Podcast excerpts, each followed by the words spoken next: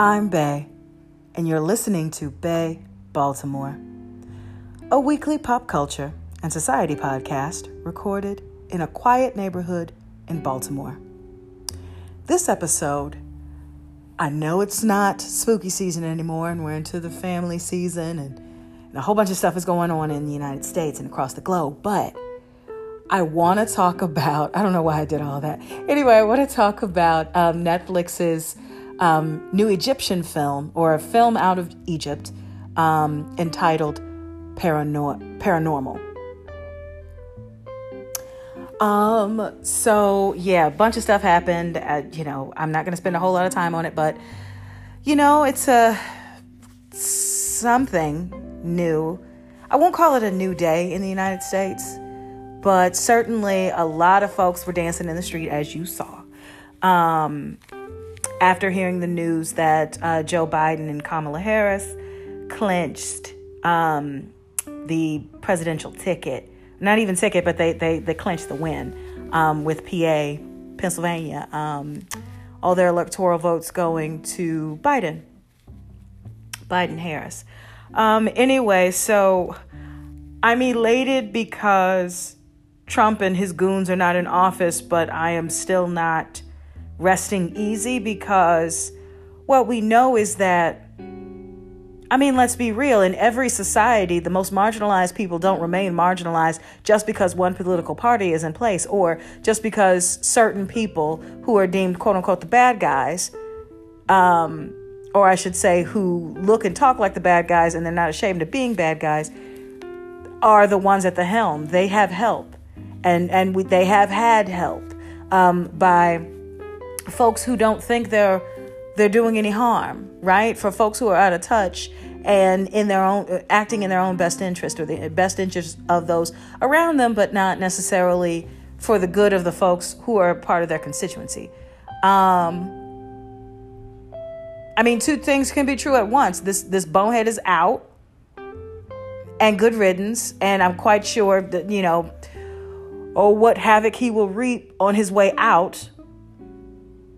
But nevertheless, we've got this other thing with Biden and Harris and all of the the I mean, let's be real. Not a heck of a lot has changed except for a party. I want to see policy changes. I want to see I want more than words. Those words are very pretty.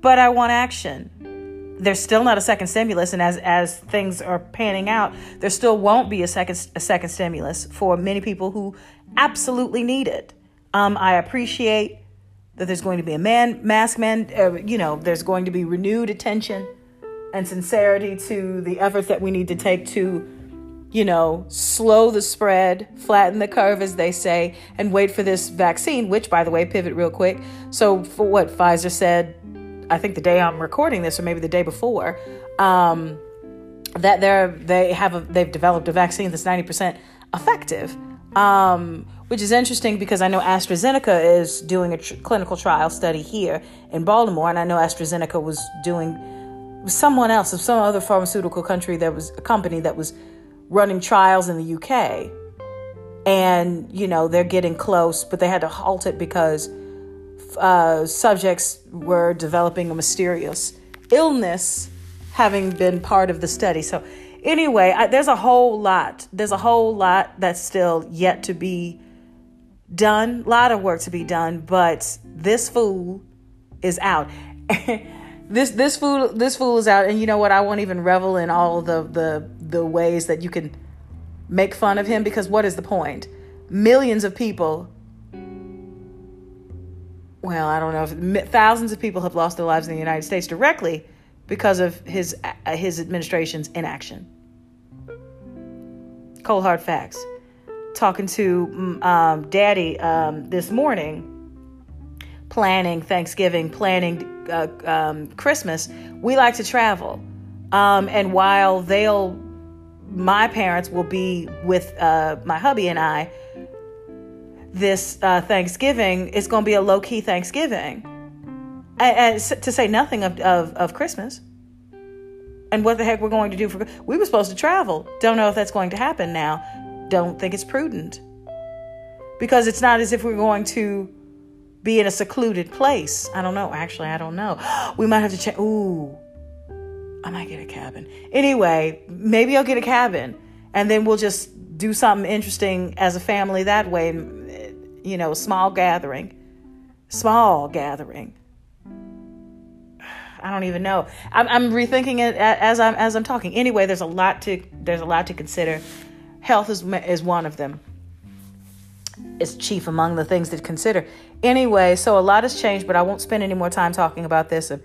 This is what did uh, John Oliver say? Um, this was the longest week year, a year of it was a year of a week, um, and it and it was because I was glued, like many other people in the United States, were was glued to CNN.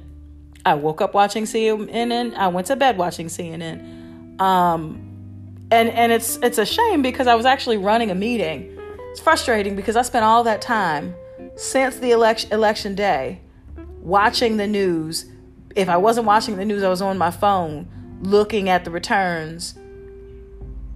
And come to find the most important announcement I missed because I was literally conducting I was running a meeting um, for my I was running my chapter meeting for my sorority.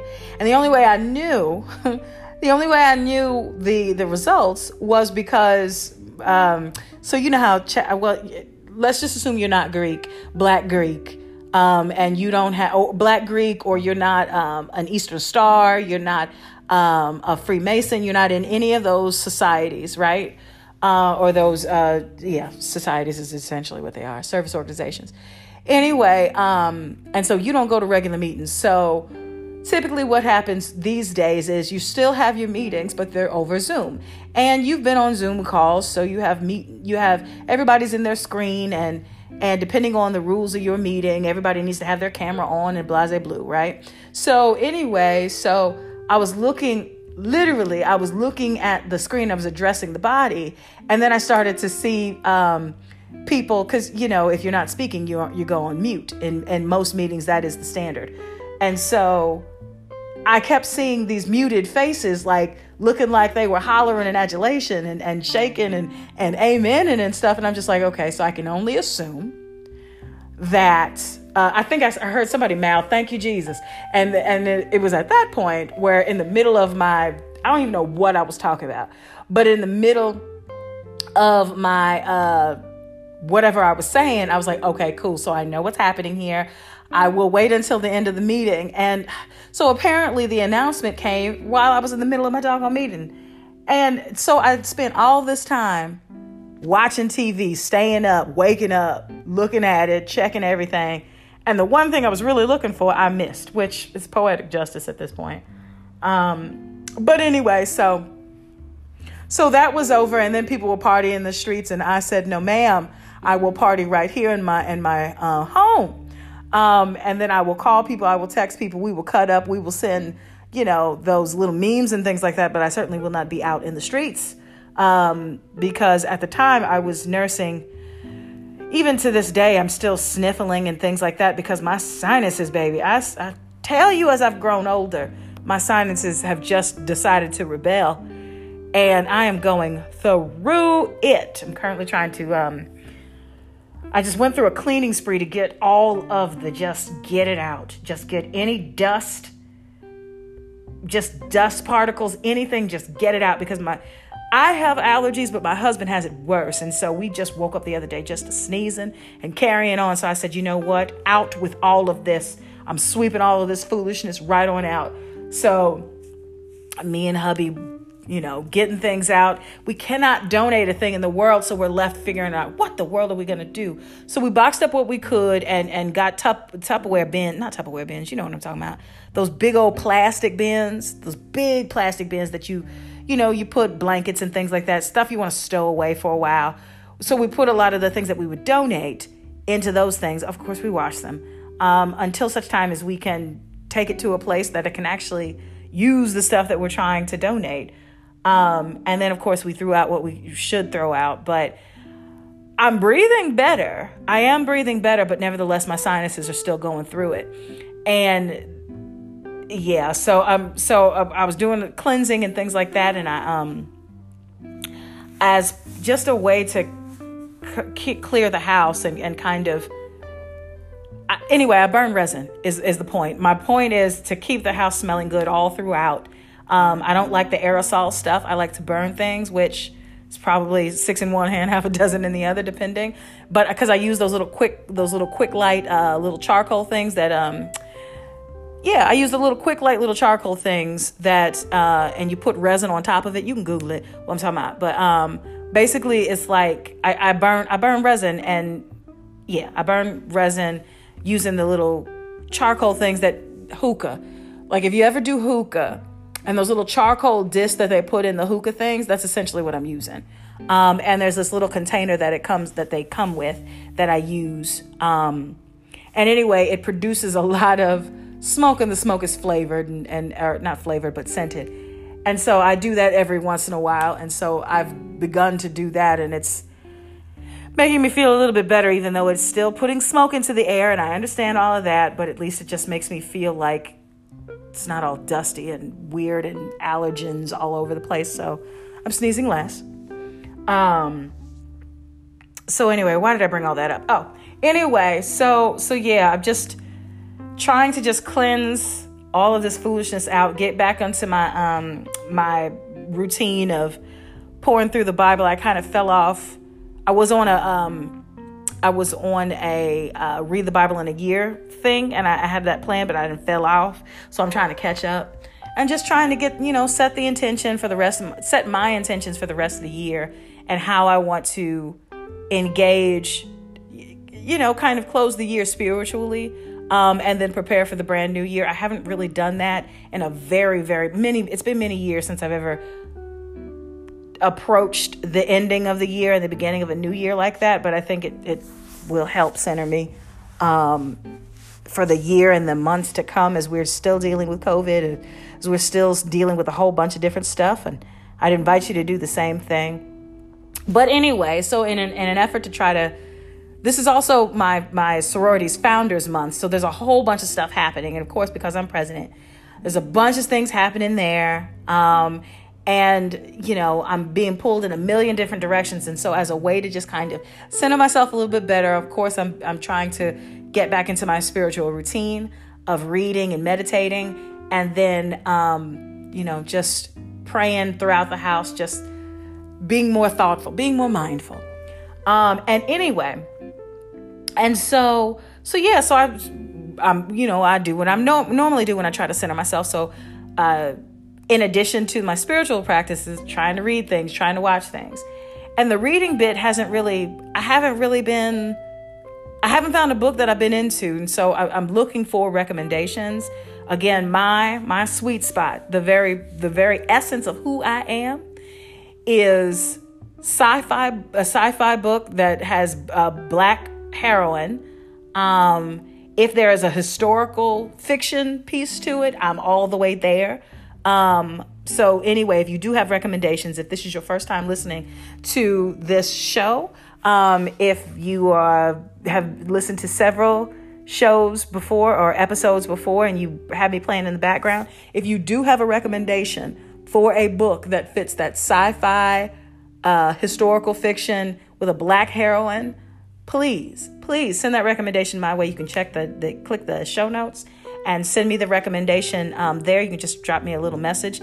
I will get it um, and I will listen to it uh, whenever I get to it. And anyway, I really will appreciate that. That would mean a, a lot to me. Um, because I am looking for recommendations. I, I, feel like I'm in a bit of a rut. Nothing, as all the books that are out there right now available to me, I'm just not really, none is really, none are really singing to me right now. And maybe I should, maybe that's time for me to turn back into Octavia Butler and really really get back into that. Maybe I should read Parable of the Sower, but I, I just I've been avoiding that book, and I can't tell you why. I just it didn't seem it has no. I can tell you why it doesn't seem appealing to me, but maybe I should go back. Or Marlon, um, not Marlon Humphreys, Marlon. What's the what's the the guy the author of the Seven Killings of um, Bob Marley? Marlon something. Anyway, um, maybe I'll go visit him because I know he does historical fiction um, with some with a sci-fi piece and the uh, the spiritual piece there too. But anyway, if you have any recommendations, feel free to send them my way. Um, but anyway, but anyway, I think I got off on a huge tangent because I think I started off by telling you that, um, you know, there's been a lot going on, and I've been watching things and trying to read things to get myself back on course. And I stumbled across this movie that I thought was a remake. I thought it was a remake of something that I had seen before, and it's paranormal. Normal. Netflix is paranormal. Um, and I was when I read paranormal, I read it. I, I understood that it was um, in Arabic. I understood that it was set in in somewhere in Egypt. Now I come to know. I think it's uh, mostly it, it's in Cairo, and then a, a smaller surrounding uh, areas of Cairo, and that it's in the fifties, fifties, sixties, something like that. That's the time frame which is very significant because what a time frame to pick. Isn't that right before a lot of things went to there's a lot of tensions happened um, in the in the um, North Africa. Anyway, um, but I digress. So I initially thought paranormal was uh, a remake of Paranormal Activity and all of that. I thought it was a remake, but in, and in fact, it is not. It it travels a, along the, that vein, I imagine um, but it is a series, and I will go into the ins and outs of it um, in the next segment. But remember how I told you if well if you listened to my me discussing his house. And again, I'm not a movie reviewer. I just like to watch movies and talk about them, but I am no way classified to talk about any of this except that I do enjoy movies. And the thing that I said about why I like I seek out foreign films or foreign not foreign films, foreign language films is the same reason it, it, it, what what I said that episode is still true. It, it I keep being reminded that you can think you know a story, but then there is a filmmaker who will give you a story from a different perspective and put and turn it on its head and give you something fresh and new. And I, I confess I haven't seen everything in the whole wide world. I haven't seen a ton of things. I've seen a lot though.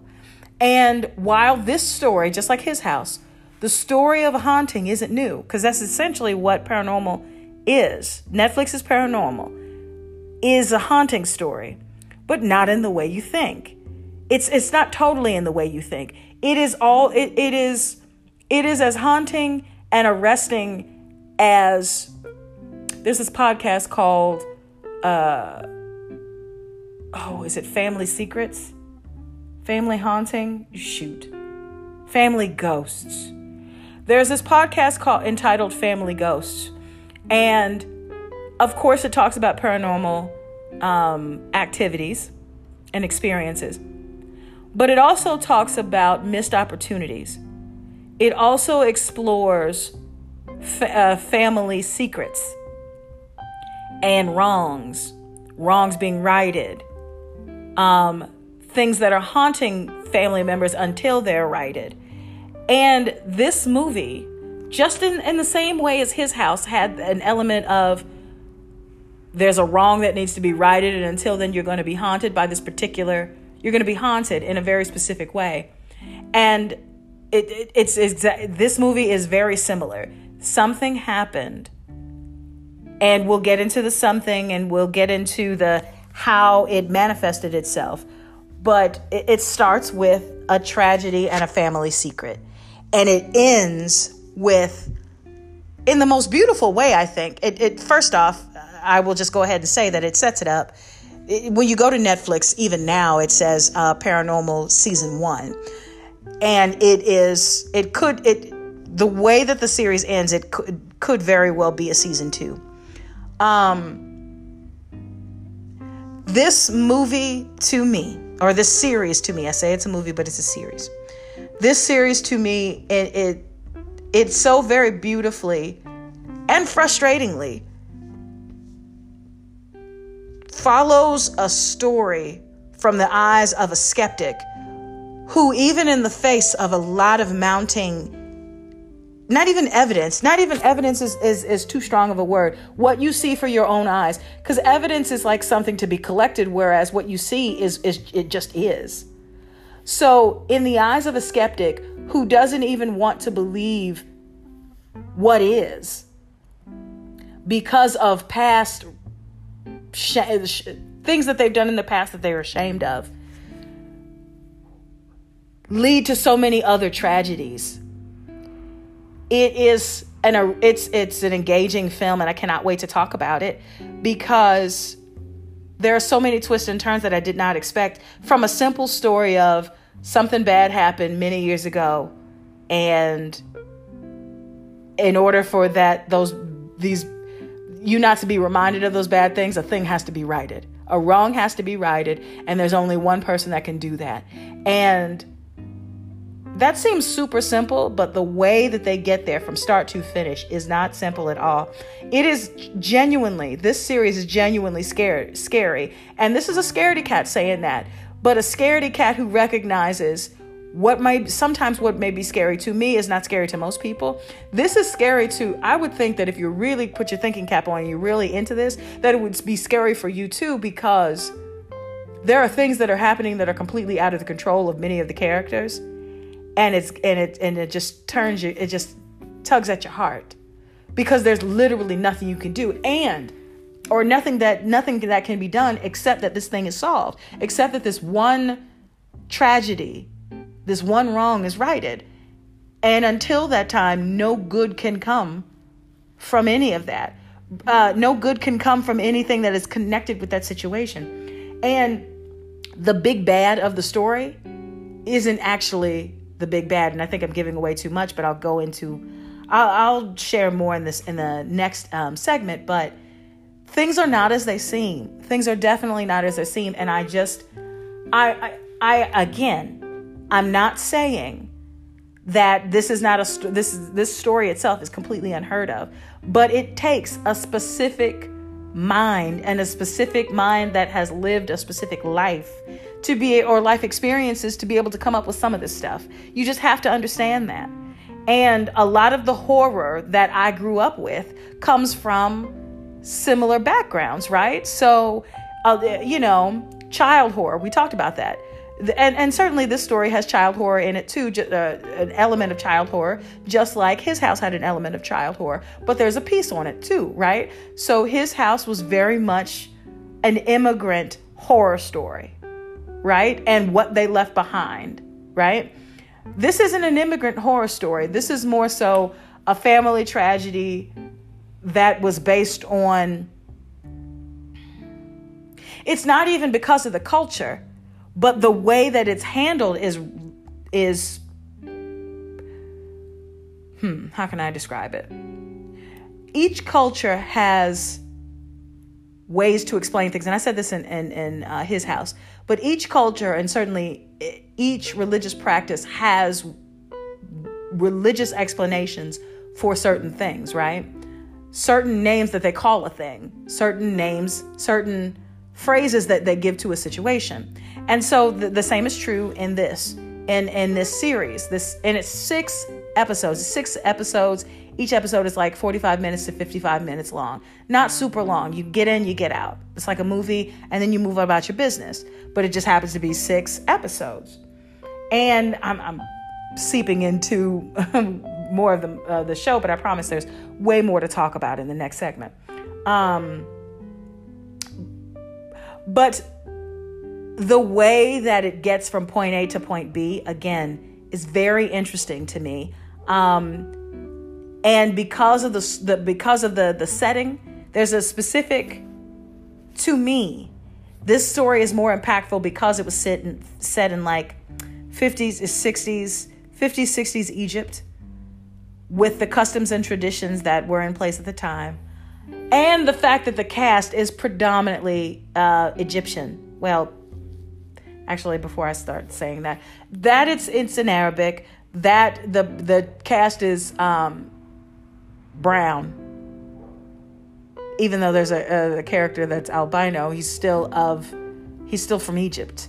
Um, and there are very little. Ooh, this is what I loved about it. There are very few foreigners in this film. or in this series. Now there are some, but again, their presence is explained. But I imagine in, in season two it'll be even more explained. Um, their presence and why it's important.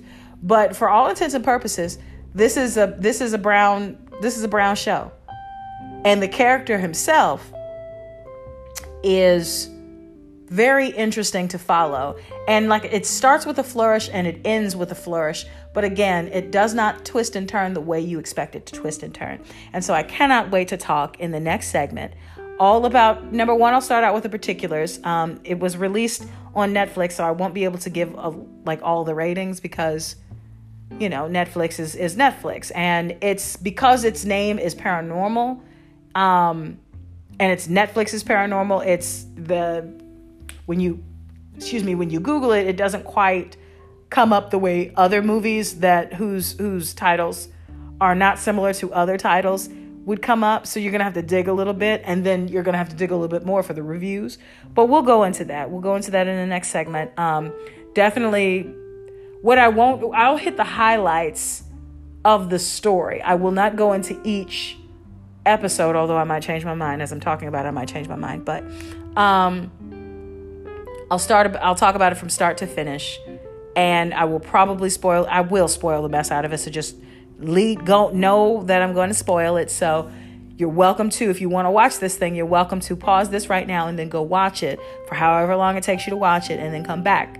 Um, but yeah, I will talk about it. This story is very fascinating to me, even though it's a simple one.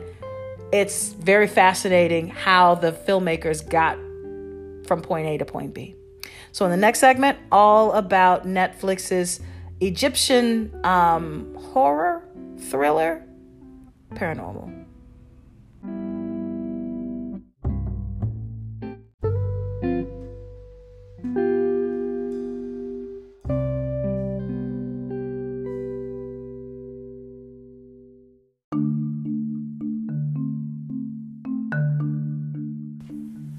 Okay, so at the time I'm recording this, it has begun to, not begun, it's continued to rain here um, in Baltimore. And I remember talking to my daddy, and I think, I think it's um, tropical system Eta, perhaps one of the tropical systems um, that have hit the coast. My goodness, they're already in the Greek alphabet, y'all. They're in the Greek alphabet. That means we've had several weather systems that did something. Not all of them turned out to be, you know, hurricanes or even remained hurricanes when they hit landfall, but my goodness, that we're in the Greek alphabet.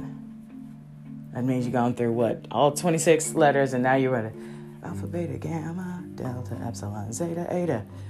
My goodness, yeah, you you're you're a couple in, more than a couple in.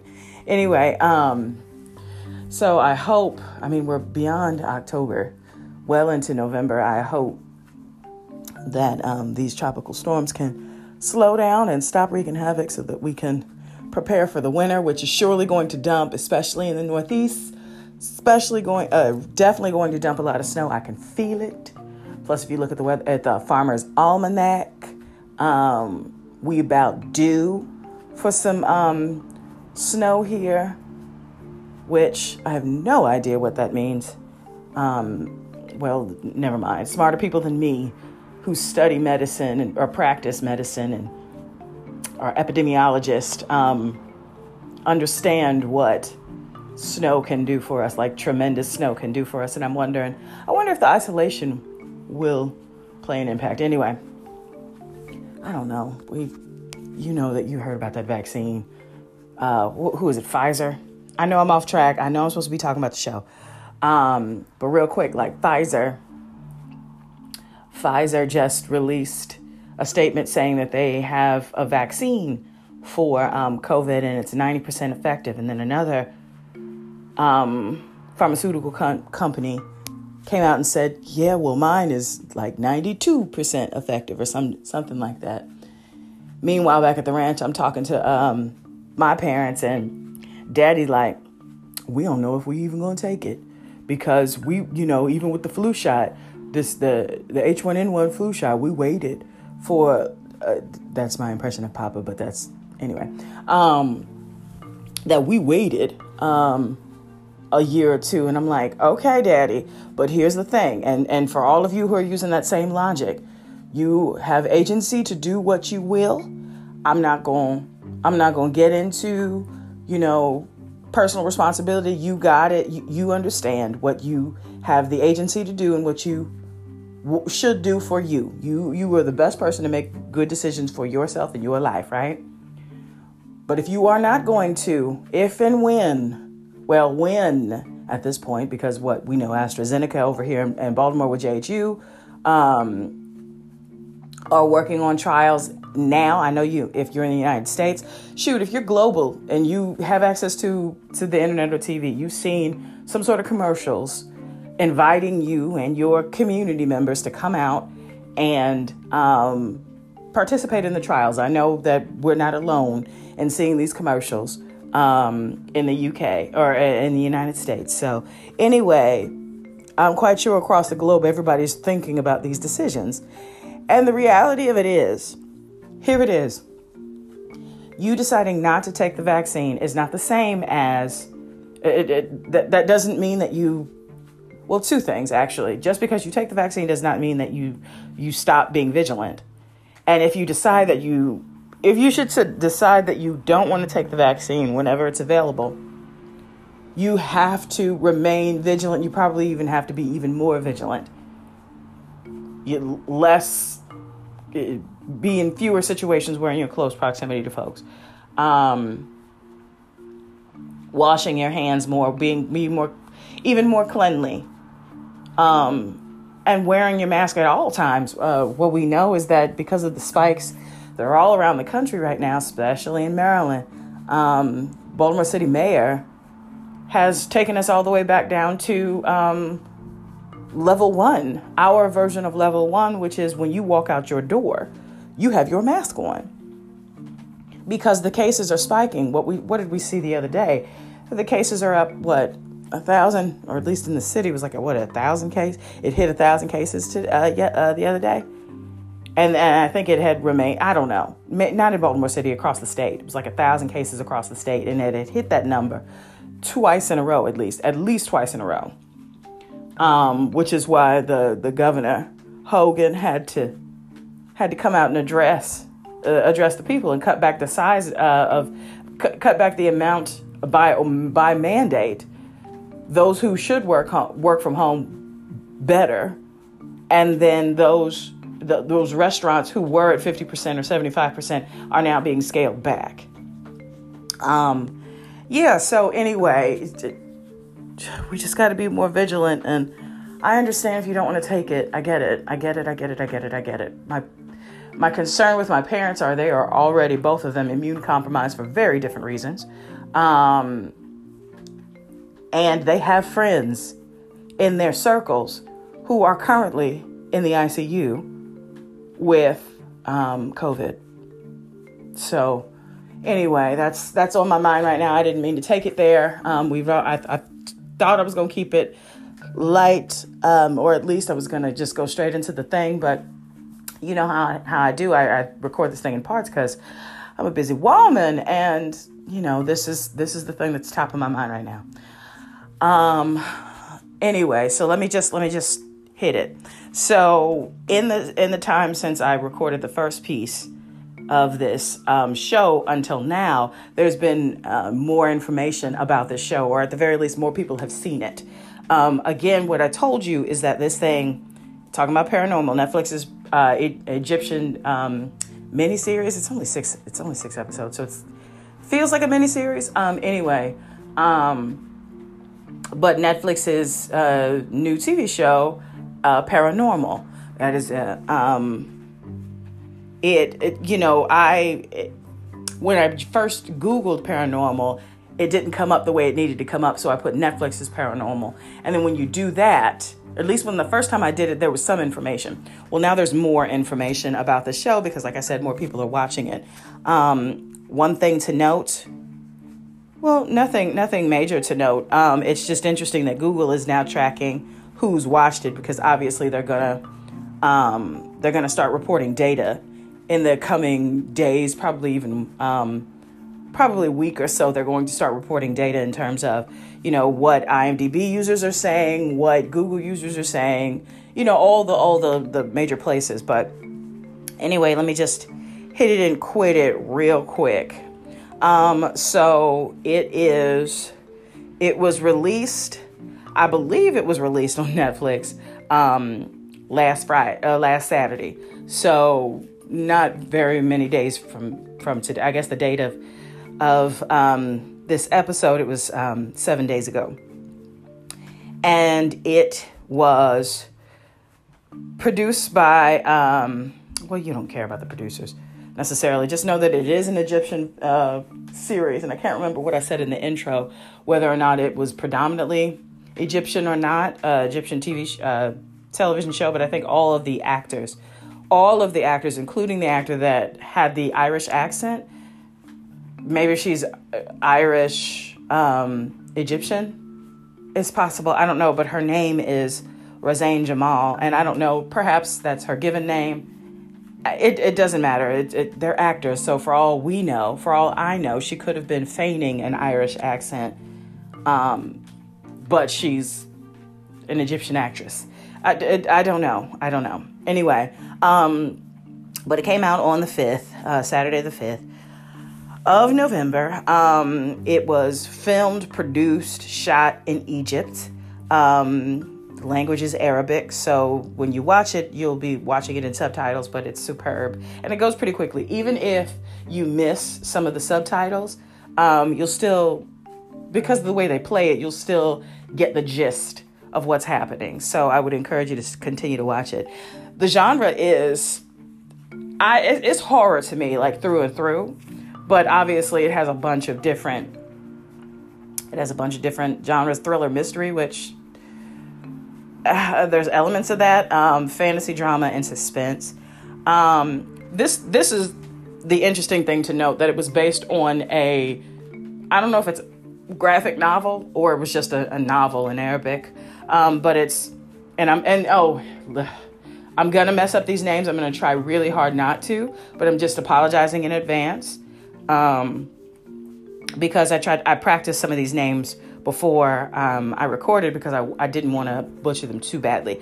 But anyway, so the, it's based on the uh, ser- the novel series um, Mawara al Tabia, um, and that was written by Ahmed Khalid Tawfiq. Um, okay, so let's so let's get into it. So um, it stars only a few people actually. Um, Ahmed Amin, which is the main guy, the lead character.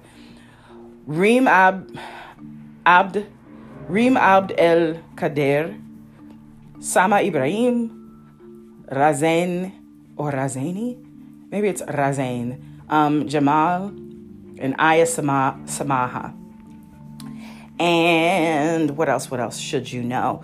Yeah, um, each episode, I think I might have said this in the intro, but each episode is like 45 to 55 minutes long, um, not quite touching an hour but it's six episodes. So anyway, um, and it was produced by. Um, oh, I'm thinking it was produced.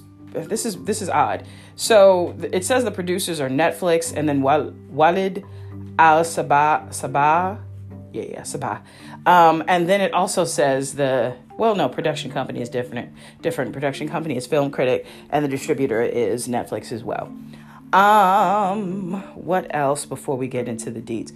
So, so let me do this. Let me tell you the synopsis and then let me go back and, and tell you what the critics, from what I found, the critics are saying. So, synopsis is input and, part. And again, I said this in the intro, it is not an unusual story.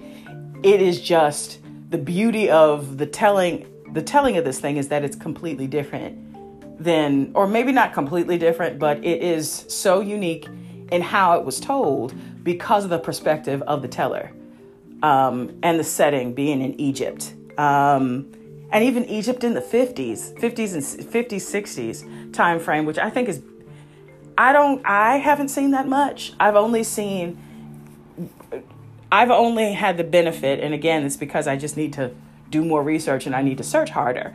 But um, I've not had the benefit of seeing Egypt in like the 60s, 70s, 50s, 40s, 20s, 30s, except through Western TV, except through Western films. And that's a shame because, again, who tells a story better than the people who the story is about?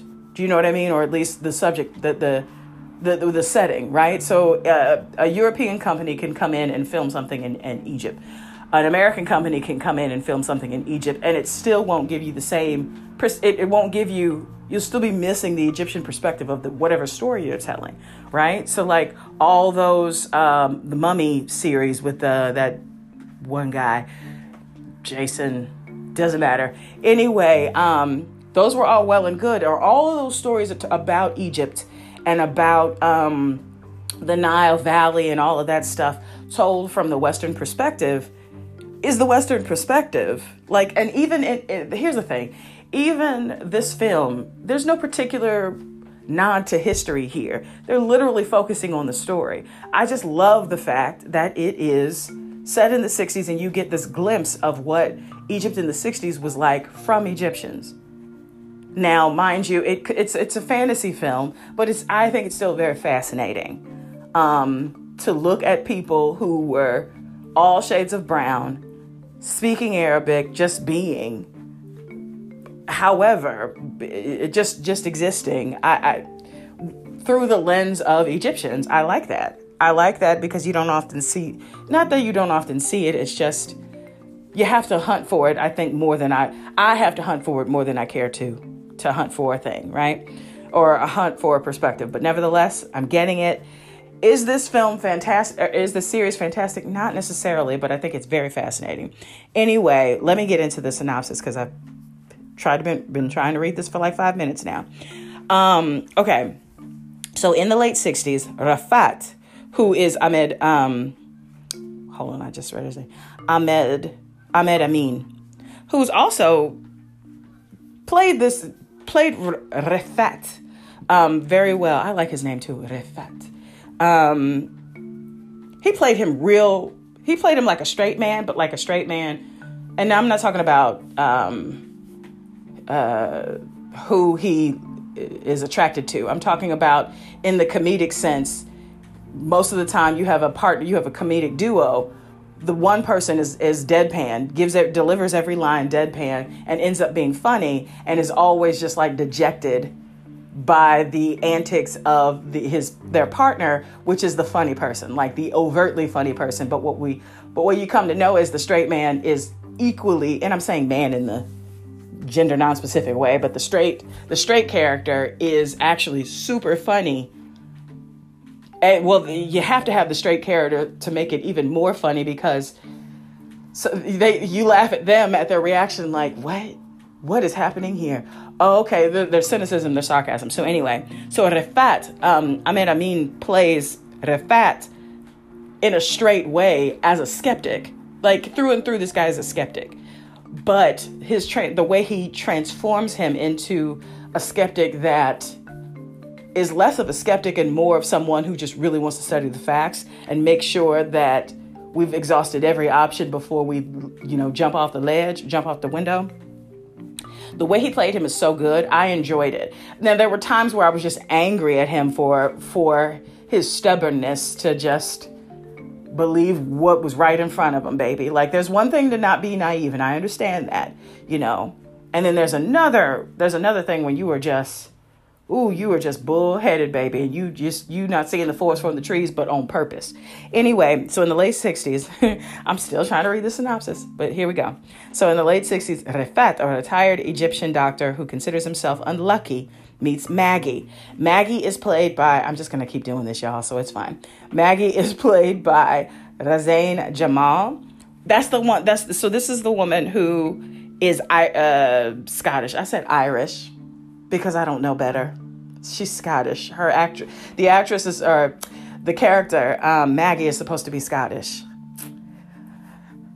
Uh, anyway, um, and anyway, so but it, it's possible that she, she's an actress and actors actors are liars by profession so she could have worked on her Irish or her Scottish accent, and then, you know, really perfected it in a way that it sounded believable.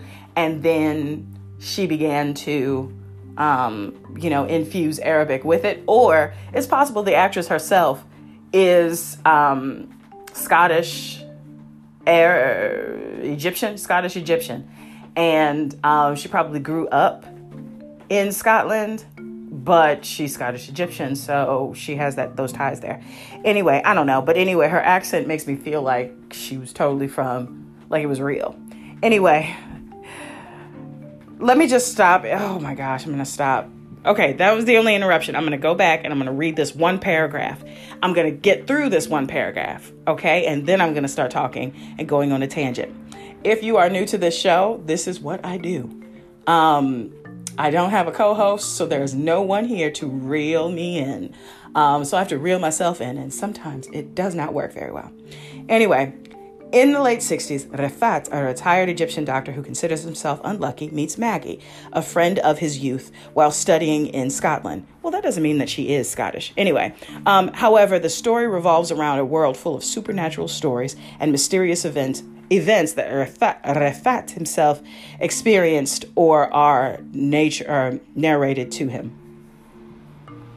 So, um, this synopsis is a little misleading, and I don't know why it is, because that's not quite what happened. So, I've already told you, Refat is a, is a skeptic. Like that, that's it. That goes without saying. He's a skeptic, and he starts out, and it actually starts out real, real beautiful. Um, it starts out with him telling all the well actually it starts out with him them playing hide and seek um, him as a child or you you get the sense that it's him as a child playing hide and seek with um, his siblings or friends or what have you.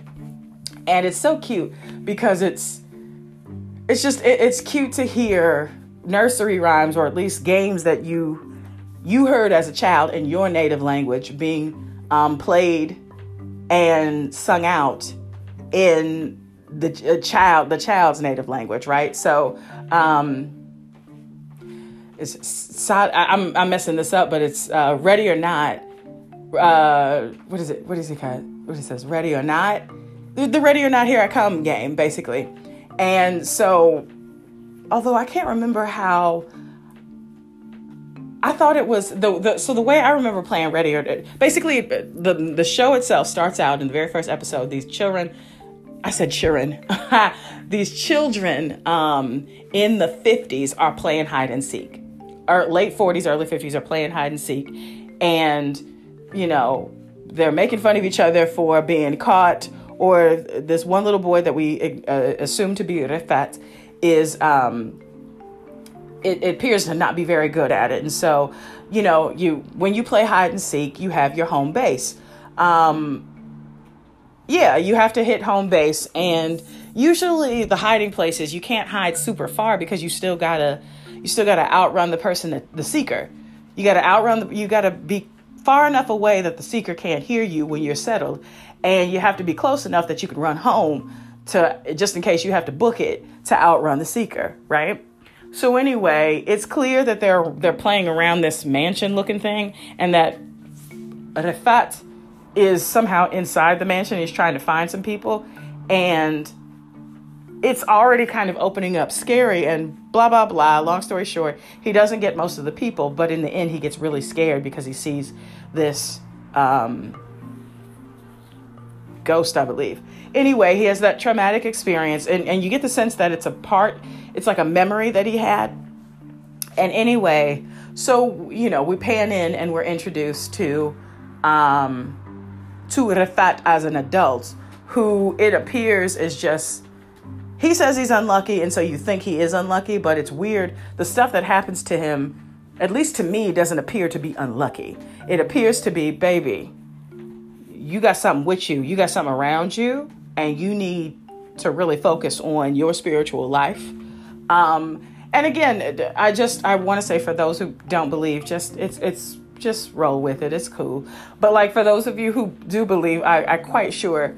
And, and and when I'm saying believe, it could literally be your your your religion, whatever your religious practice is, right? But that you are um, spiritual. Anyway, um, the first thing I was saying is like, baby, you're not unlucky, honey.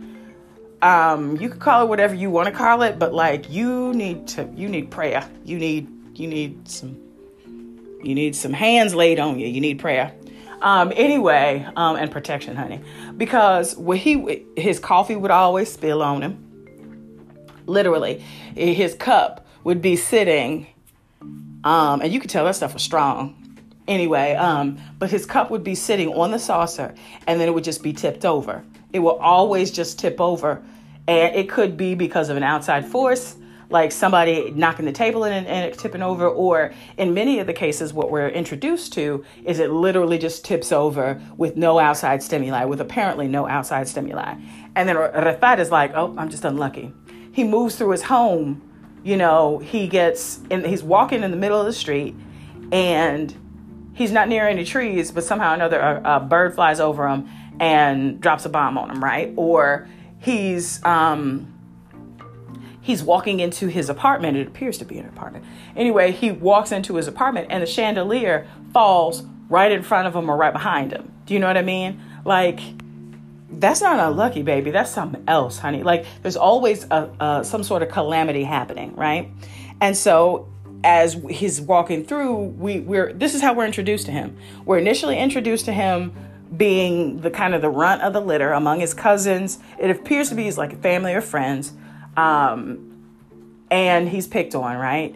A little bit because he's he's the, the the run of the litter basically. He's the he's the, the little squeak, a little pipsqueak looking baby, um, super cute, but like a tiny baby, or a tiny child, not a baby, um, and well, tiny and a little bit helpless, right?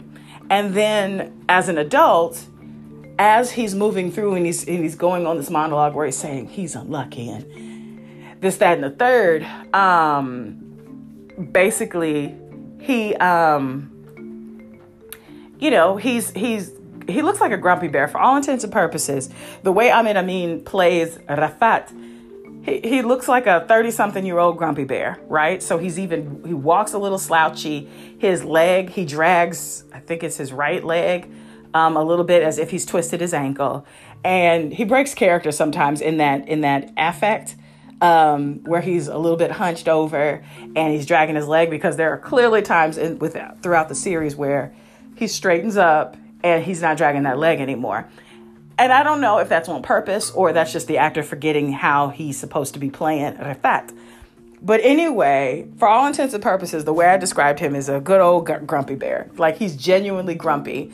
But you would be grumpy too if your coffee that you were trying to drink every morning spilled before you could finish it um, and that calamity was all around you like relationships right? Like he hesitant to enjoy you you would you would kind of get become hesitant to enjoy things be, because you're always waiting for the shoe to drop which is essentially the sense that we're getting from Rifat um, that he is always waiting for the other shoe to drop. So why get invested in long-term relationships? Why get excited about things when the shoe is going to drop anyway and then i'm going to be disappointed?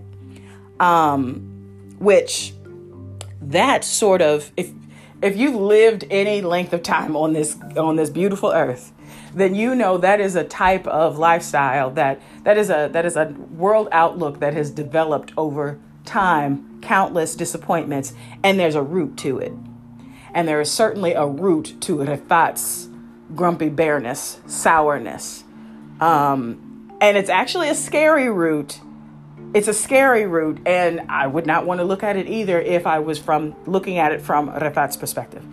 But anyway, he still, even with all of that, he still managed to become a doctor and, you know, had a long career, um, or a decently long career. He's this actor, this actor is clearly in his 30s, like middle to late 30s, but he's, I guess he's supposed to be playing a much older man, like in his 50s, 50s, approaching 60s, um, to the point where he could retire. But I, uh, I don't buy it, but like, and which is part of the reason why he's hunched and his leg is a little. Um, he tries to play it like his leg is is got arthritis and or he's you know, he's he's got um, ailments in his legs, but like he looks like he's in his thirties, even with the gray. But whatever, that's a, that's a small thing. It's just to to me, he's trying to play an older man, but he just doesn't look it for me. Um, try it as they might. Anyway, so let me, but anyway, so let me just stop here really quickly because I did say that I wanted to go and look at what the critics were talking about. And so, like I said, um, Google hasn't released their rating system just yet, or the, at least the ratings of the folks, or the Google users have who've rated this thing. I guess perhaps not enough of them have gone and done that, but um, IMDb has this thing at 8.7 out of 10, which, all right, like that's not bad. Um, again, I still do not know to this day. I still do not know who the heck the Raiders are on IMDb. Um, but anyway, they said this was cool. Um, and actually, that's really all I have. Hold on, let me just do Rotten Tomatoes.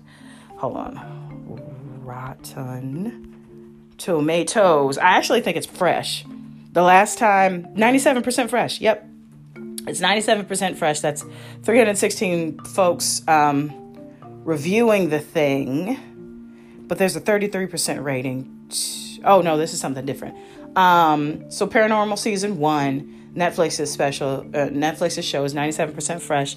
Uh, 300 and, okay, so let me just do it. So it has a 90, 97% um, audience score. Um, and the tomato meter rating is not, they, not enough critics have um, reviewed this thing because it literally just came out. So, well, it just, it was just released, but I don't know it was just released to the public on the 5th, but I don't know how quickly um, critics get it. Like, I always thought that critics got everything, including net- Netflix films, before it was actually released to the public. So I don't know why. Um, I don't know why um, more critics haven't rated this on Rotten Tomatoes because I'm not I'm not used to there not being a critic score, but whatever. Um, anyway, so it's a it's a so far it's a highly rated show. Folks really like it. I really like this, even though uh, Rifat gets on my nerves. Whole just just digs just a stick in my craw. Um, but nevertheless, I still really really enjoyed it. So let me do this. Let me just do like a gloss over of all six episodes and the theme that is running throughout. So episode one, as it should, sets the motion for this whole thing. It's if you a recent example of how how in part um, parano- this show is set up is if you look at um, Lovecraft Country, in that there's a story that's being told throughout the entire season, a single story that has deviations. Like you're still telling this one story, but there are there are twists and turns and other detours that you go through, other stories that you hear along the way that make up this one big story, right? In a, in a way. Um, so with this series, we're set up. We meet Refat, who is a lifetime, lifelong skeptic, and there's a res- there's a reason for his skepticism. Um, and there's a reason for his grumpy bearness, right? And we are initially introduced to the grumpy bearness, or the, at the very least, why he eh, he's intent on being a skeptic. Um, we also understand a little bit more, or we think we understand a little bit more about why all the calamities are happening around him. In the second episode, we're told a different, we're told a story that that uh, needs to chase down in the third one, it's more of the same, except it's like a continuation of the second story. Um, and then it goes back to his grumpy bearness and his his inability to connect with something and find joy in something. Because again, he's been a grumpy bear and he just genuinely doesn't enjoy life, or he's not enjoying experiences in life because the shoe is already always gonna fall for him. So the fourth episode, he goes home to have a connection with his brother. There is a point where he and his brother, we're introduced to his brother in the very first episode, right? But, and you don't really think anything of it um, because they have an exchange. And again, I will go back and go episode by episode, dig a little bit deeper. But in episode four, there's this point. No, no, not episode four. Um, episode yeah no it is episode four It is episode four, yeah. So, um, episode, yeah, so episode four, um, is where he has a kind of family coming to terms. He has a moment with his with his brother about what happened to him when when he was a child, and it actually comes right back to that game of hide and seek, um, or a game of hide and seek that led to some fateful uh, situations. Um, and then something happens um, to his brother, as things always do, um, which leads him, which leads him, as in Refat, to really dig deep and kind of renew his mind on renew his mind on how he's lived his life and what he's going to do from that date forward, right? Which so he kind of has an epiphany, but it's the scariest epiphany ever. Um, and then at the end, he's all the way live, right? He he comes all in the sixth uh, episode. He's come to the conclusion that he is a new person. He's not ready to make all of the wrongs right in his life, but he is ready to look at life in a different perspective. Um, and again, I can the way that Ahmed Amin played Refat is priceless to me. Um, because again, he played him so cool, even though he's supposed to be a younger, he's supposed to be an older man. He didn't really hit the older piece for me, like even in the body, the affect, like I, he really, really tried, and he succeeded in some points, but it, that was a little bit off-putting for me because I'm like, dude, you not, you not as old as you think. Like they couldn't even add, they didn't even add prosthetics, and I'm like, this is a Netflix joint. Like y'all couldn't even give him some prosthetics at least so that we can fake in the face that he was older. But no, of course not. All they did was put some um, some some gray streaks, gray highlights. Actually, that's exactly what it looks like. It looks like gray highlights um, in his hair and called it a doggone day. Anyway, but let me just let me just go through and dig a, like dig in a little bit deeper and set this thing up right, starting from episode one.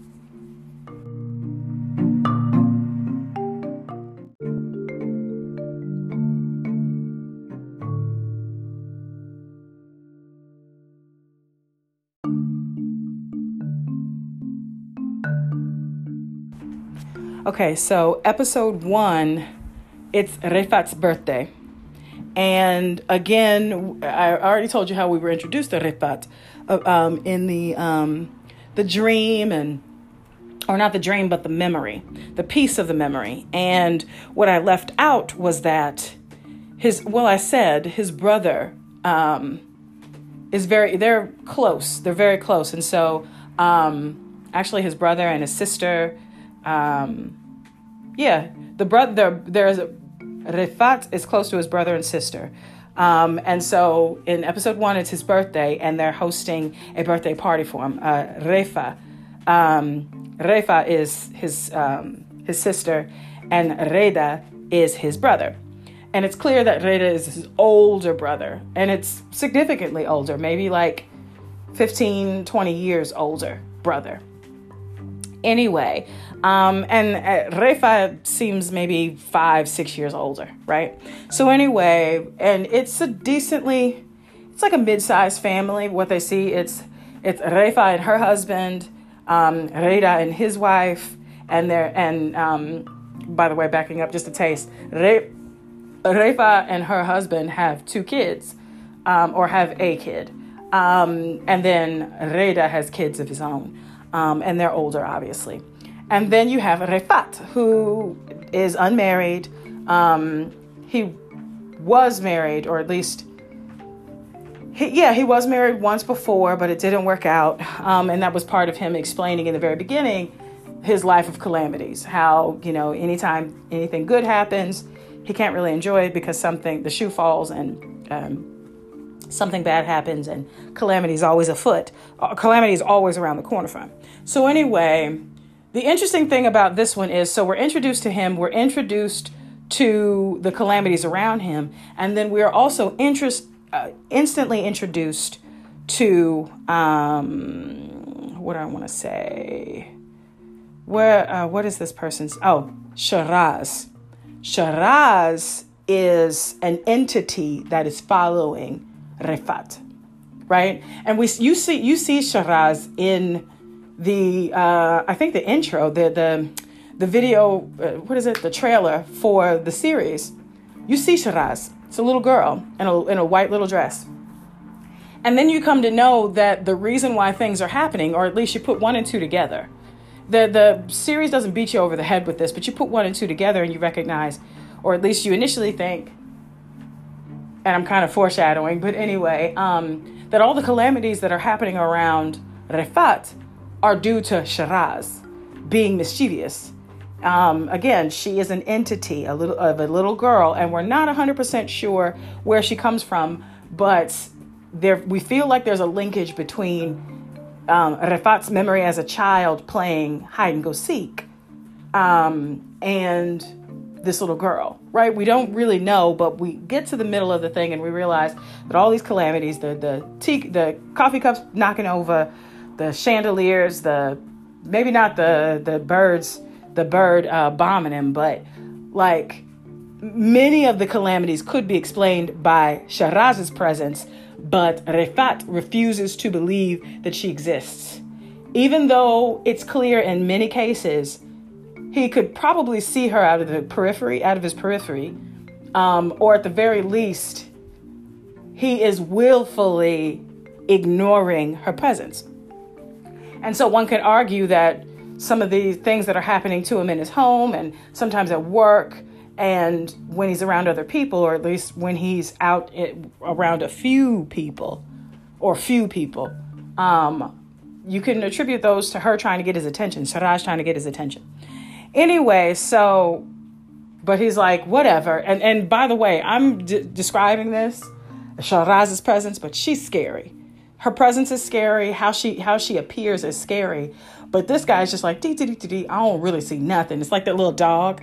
What is that comic strip where the the the floppy eared dog with the hat sitting at a table in the middle of an engulfed building, acting like nothing's wrong? Like that's Refat. That's Refat acting as if, I'm good. Ain't nothing to see here. I'm totally fine. But if anybody were else were to see it, they'd be flipping out, right? Meanwhile, back at the ranch, he's describing himself to be a skeptic in every way. He doesn't believe in religion, doesn't believe in, and well, it's not like he it, he doesn't outly, outwardly say that he doesn't believe in religion, but you get the sense that he is an, he is a skeptic in all sense senses of the of the word, whereas his family are not. Also, so he meets Maggie, which she's supposed to be Scottish, um, Scottish exchange student. That's that's played by Razan Jamal, and um, she plays Mally McCollop. Maggie, Maggie, excuse me, Maggie McCollop. Here's what you need to know: this actress, I looked it up. This actress is Lebanese British, uh, or British Lebanese. I don't really know. Anyway, she's not. She, she she's just lying with her accent. Um, so, because I was like, there's, come on, there's got to be, there's, there's a thing here. But anyway, yeah, so she's Lebanese um, British.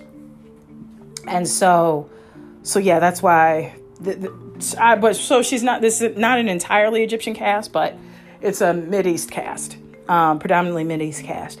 Anyway, um, so Maggie shows up, comes into his life, and he is elated in the way a grumpy a grumpy bear could be related or elated. Um, so he smiles a little bit more. He gets a little bit of a more of a pep in his in his step. Um, you know, blase blue. Anyway, so they're talking, and she automatically shows up and she lets him know, "Hey, I'm here because I'm divorced and I wanted to see you." So she's like kind of putting on like early, right? And Refat is like, "Okay, cool." So he's having this whole conversation in his head about how you know, he likes Maggie and he's so glad she's here and she wants him to he wants her to stay around. But like outwardly he's like, okay, well cool. Like he plays it cool. So anyway, long story short, he is about to go over to his sister Refa's house for uh it's like a lunch or dinner, like a dinner sort of affair in honor of Refat's birthday. And his sister Refa distinctly says, "Come by yourself. Don't bring any. Come by yourself. I don't, don't bring no guests, because there's a woman that's going to be here." Here's the thing: we come to know that the woman that's there is like something like his third cousin or something like that. Somehow they're related, but not like closely related. Anyway, Refa has is trying to be play matchmaker, and um, Rifat knows that, right? So like he knows there's an obligation here, and I might have missed something that's not 100% clear, but anyway, basically, Rifat runs into Maggie, and he and he invites her. Basically, she he initially was going to give her a ride home after they had their catch up session, um, and then he invites her over for. At this point, it's dark, so it, has got to be dinner. Um, so he invites um, her to go with him to Refa's house for his birthday dinner. He's the guest of honor, after all.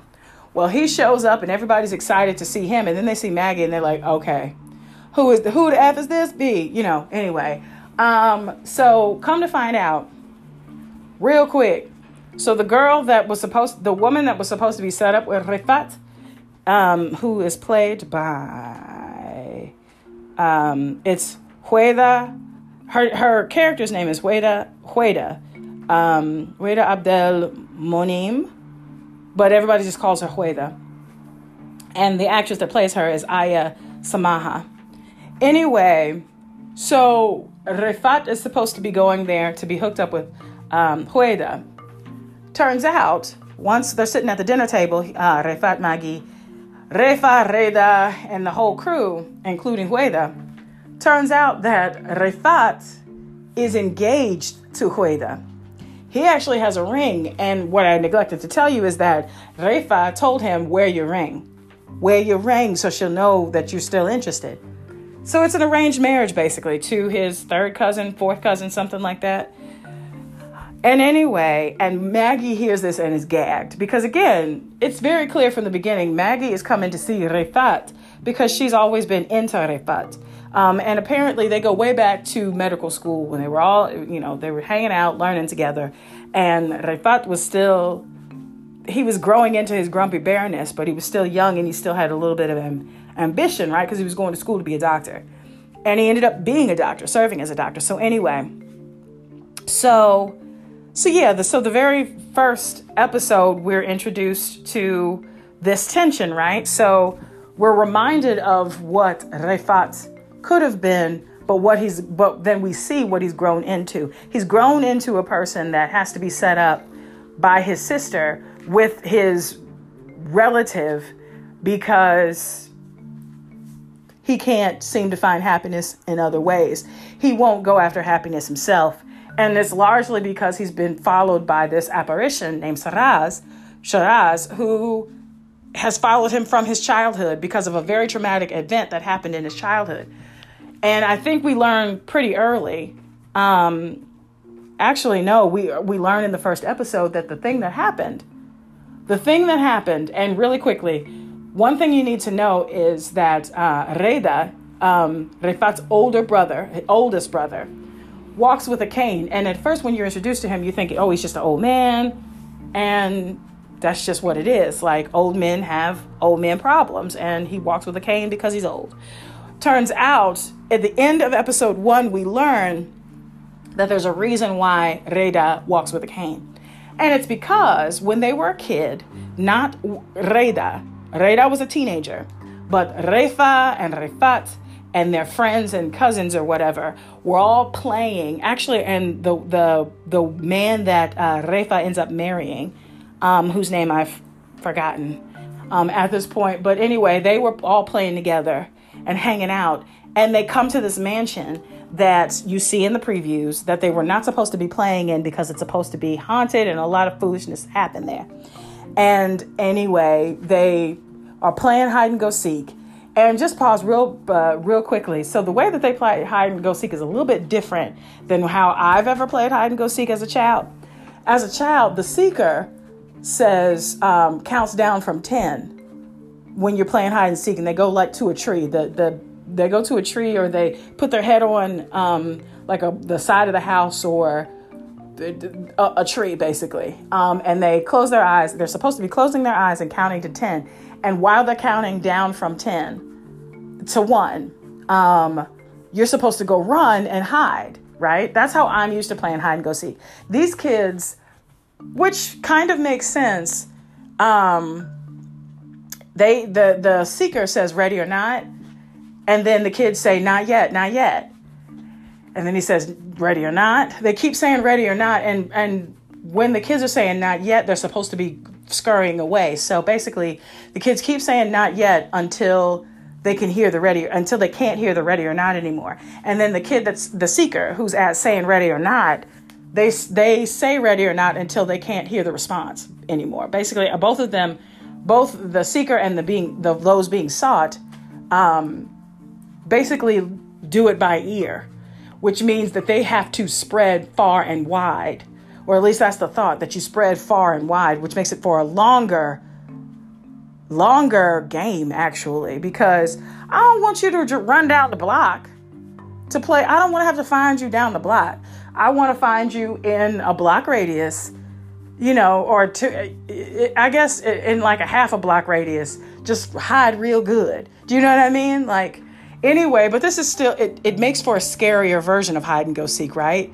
Because once you can't hear anybody, then you're by yourself. And then when you're by yourself, things happen. Anyway, um, so yeah, so anyway, so we get the image that they were playing hide and go seek, and I told you Rifat was terrible. He was terrible at it. He was always he was always being caught if he was the sought, and if he was the seeker, they would everybody else would always find their way to home, home base.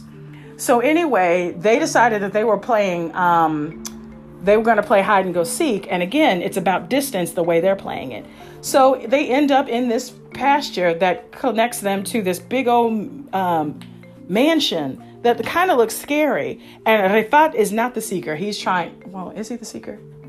I think Rifat is the seeker. And he's trying to find folks. And then in him trying to find people, he, or maybe he's the sought. I can't remember. Anyway, but in the middle of the game, he is gets close to this, decently close anyway, to this um, mansion. And he sees this little girl in white uh, smiling at him and long story short, the rest of the kids come up to him and they find Rifat.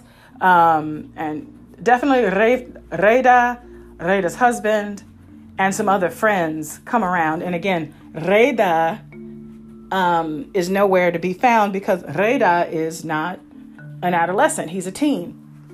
Anyway, and so, you know, he's, you get the sense that he's got like teen responsibilities.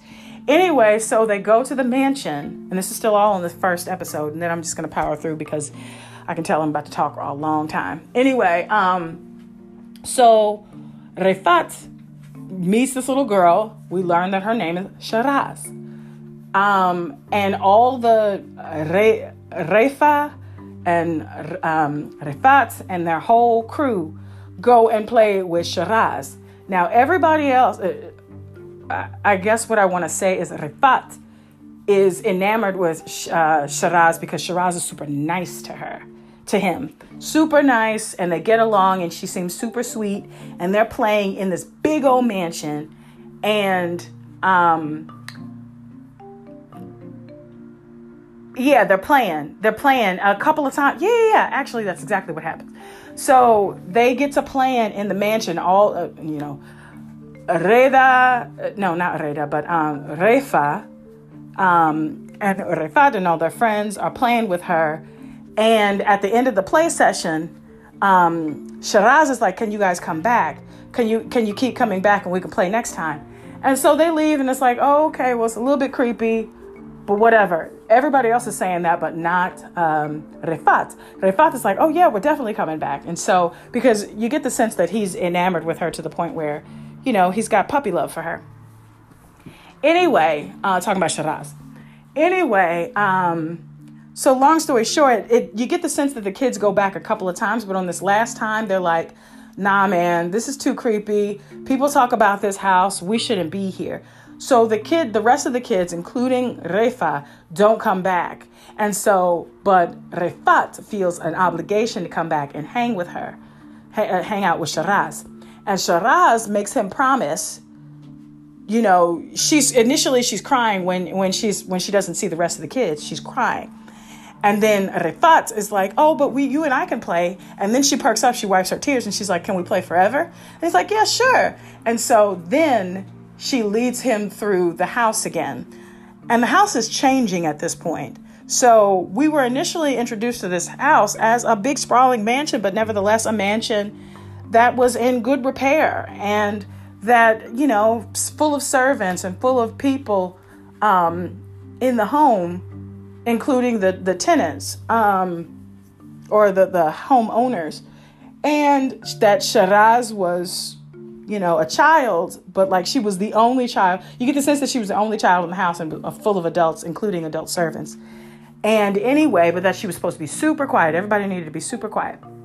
So she's in her in her zeal to have Refat prove that she's gonna he's gonna be her friend forever.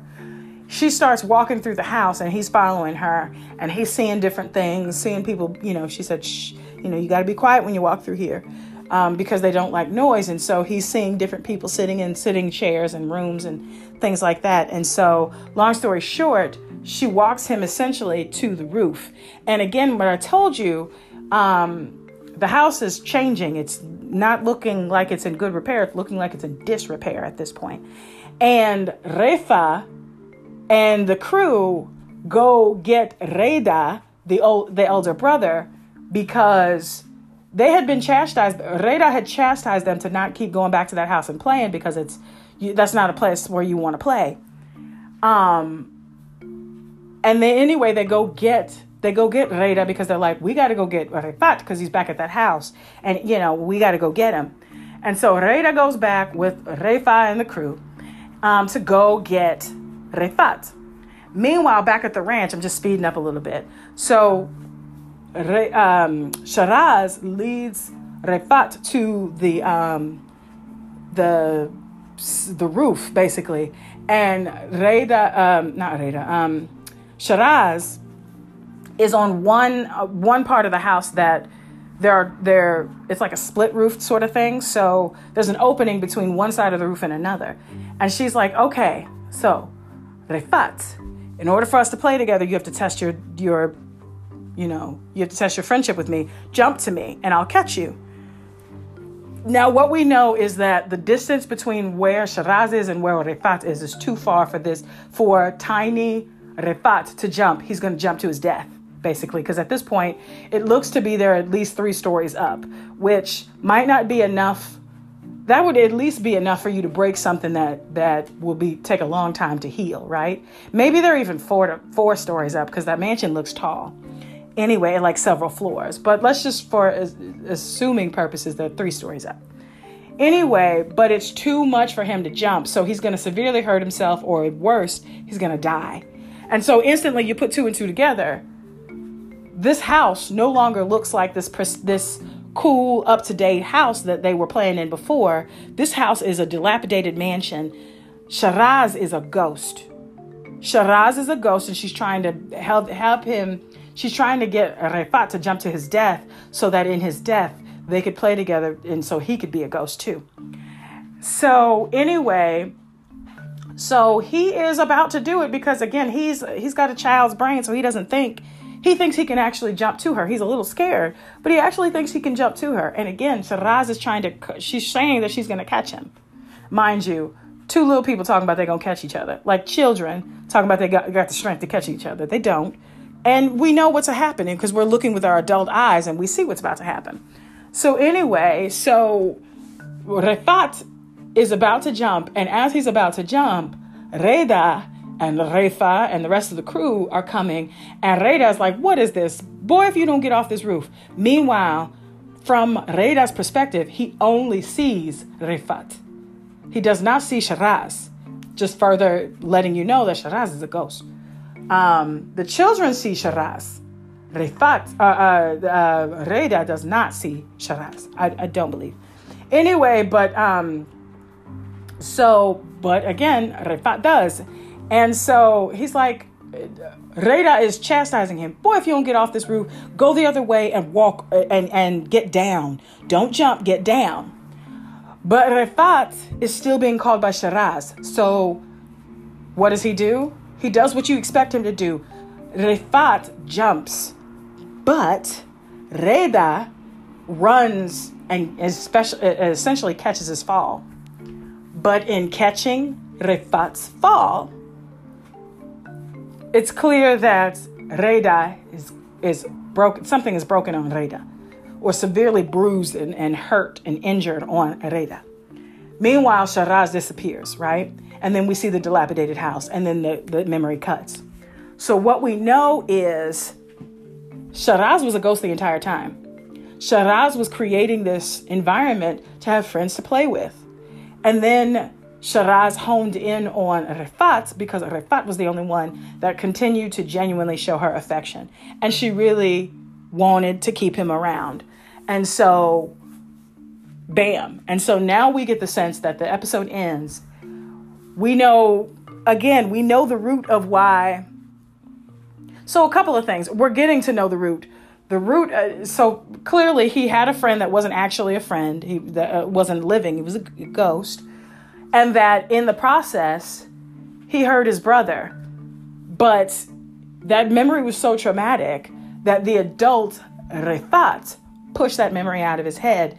And then let's flash forward back to the scene where they're at the the, the dinner table the, uh, for Refat's birthday, and they're talking, and Refat asks at the dinner table with Raid uh, with um, Refa and Reda present and their spouses and their kids, and Maggie. Remember, Maggie's still at dinner um, for his birthday. Maggie and Hueda.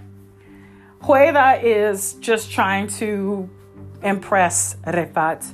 And, and Refat is just like, man, it's whatever. He's trying not to be mean to her, but it's clear he doesn't really want to go through with this marriage, but he's just kind of going through it because Refa is insistent. She's insistent that he do this and and get on with it. Anyway, so we get this flashback and then they're talking and they're loosening up because again, remember, they did not want Maggie around the table, but she's here now and they're all eating and talking. And anyway, and there's an awkward mo- moment between Hueda and uh, Refat. And anyway, so um, so all of a sudden, well, not all of a sudden, but in conversation, Refat begins to talk, and they're and they're talking about memories and things like that. And Refat asks, So what happened when we were kids at that mansion?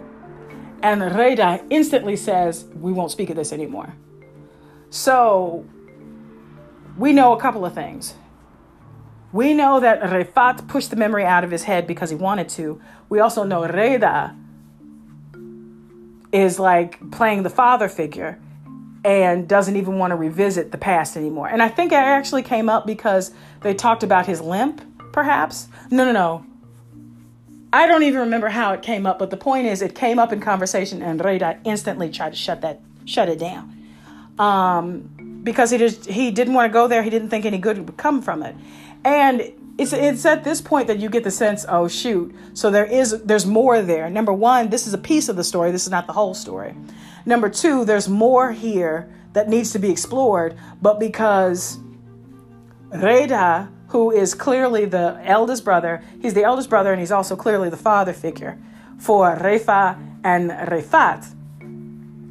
What he says goes, and he doesn't think there's anything good that can come from this, but you do get the sense that probably the key to unlocking unlocking Refat and allowing him to be more open and free probably stems from what happened at that mansion when he was a child but he needs the opportunity to open up um, and be able to explore that memory. But anyway, so we cut.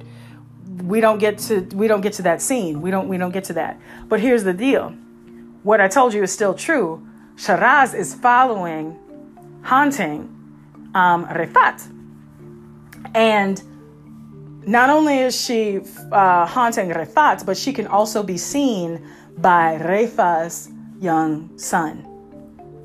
That he can see the same he can see uh, he can see um, Sharaz too. And what we learn throughout the course of the series is that uh, Sharaz is haunting him and we don't know why. Because again he was not exposed to Sharaz at all.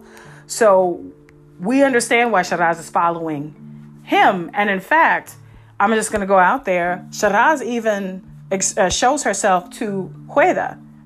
And we're like, and I'm like, well, why is she being seen by um, Refa's boy Refa's little boy, which by the way, I guess makes more sense than Hueda, because Refa's little boy is about the same age as Refat was when he first met Shiraz.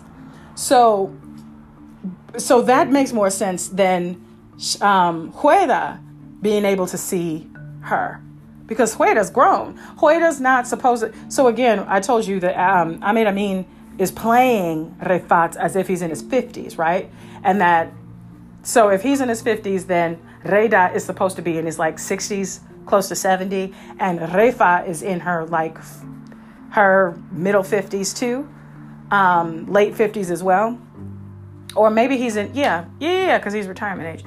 Anyway, so Jueda is supposed to be, he's, Jueda is supposed to be like, um, in her 20s, uh, early 30s, right?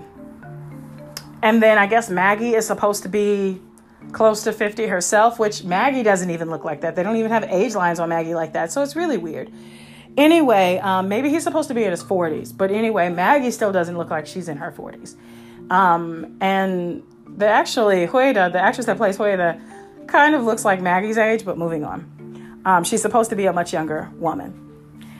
Anyway, so you get the sense that there's this whole big old triangle that obviously that Maggie wants to be with Refat, but Refat wants to be with Maggie too, but he does not know how to. He's not open. He's he's confined. He's constricted. And Hueda really wants to be with Refat because I don't even know if there's genuine love there. I just think that she just wants to be she wants to be in a relationship and and she's been told by uh, Refa that your best relationship is going to be with Refat. And so she's just kind of there. Mm. And then you've got Reda, who is the protector of the family, and he just wants he wants Refat to, to marry Hueda. He wants Maggie to go away. He wants Refat to not think about the past and look toward the future because it's clear that he's done a lot of sacrificing to make sure that Refat had what he needed, right? So we'll explore we the series explores that later, but I'm I'm just a talking. And I guess it's good that I laid the foundation, or at least as much of a foundation as I can, or as I could, for this first, for this episode, for the season, because so from here, Hueda, which is the fiance of Refat, a reluctant, uh, Refat is reluctant, reluctantly engaged to Hueda. Refa, Refat's sister, Reda, Refat's older brother, and then Maggie, who is his flame I guess you can call her her flame. His call her his flame. Anyway, they're all kind of a fixture. They are a fixture in this thing because the very next episode and their dynamic and you know the blockage that Refat is experiencing is all part of this whole thing. And again, he's still a skeptic, even when it doesn't even make sense that he is. So, long story short, so episode two, three, four, five, and six are all kind of built on this foundation of leading Refat to his own self discovery. And so, episode two, Hueda is um, Hueda is overcome with this illness, this this illness that is actually happening across the uh, Egypt. Basically, it's impacting people across Egypt. Certainly in Cairo, which is where they are. And I meant to tell you this: the city where they're spending most of their time is in Cairo. Um, where Refat and his, and his sister live is Cairo. Reda lives out in the country, but they live in Cairo, and so that's and Maggie has come to Cairo to hang out. So anyway, so there is an illness that's sweeping Cairo, and Re, uh, uh, gets the illness. Now the thing about it is, there's a mummy piece involved, and I won't get into that. You should probably just watch it. It's interesting, the story of the mummy, but the main through line here is that in this episode, Refat, who has not shown most, much emotion up until this point, except for disdain and just like, man, can you just, and grumpiness. Um, at the end of this episode, when Hueda gets taken over by this illness that is related to a mummy, and it's not as corny as you think it is, um, or at least this mummy's ghost. Um, and he's actually vengeful and vindictive um, when she falls ill and it looks like she's about to die, that's when Refat is just like, oh my goodness, oh my goodness. He he just like sleeps outside of her door in a chair, and Reda, being his big brother father figure, supports him and, and, and they have a tender moment because he recognizes that Rifat is like beside himself about this girl, but specifically beside himself because he's perhaps in, in mind that he's coming to some conclusions. Um, and he's waking up. He's waking up, you know, to the reality that he does need to experience joy in life now, um, regardless of what happened in the past. And so, anyway, so Refat at at uh, Hueda's essentially looking to be deathbed because they got her all looking nasty with these veins, like veins blackened on her face and things like that. So you get the sense that whatever she's got is eating her up and she's slowly dying, like poisoning, poisoning her and she's slowly dying. And so, anyway, so Refat makes a death, essentially what looks to be a Hueda's deathbed um, confession that he loves her and he's going to marry her. Um, and so, like, he's going to do whatever to get her safe. And so, we end the episode with him having this passion that I've got, I'm going to do something about it. I'm going to do something about this. I'm going to bring her back to life. Um, I'm going to heal Hueda.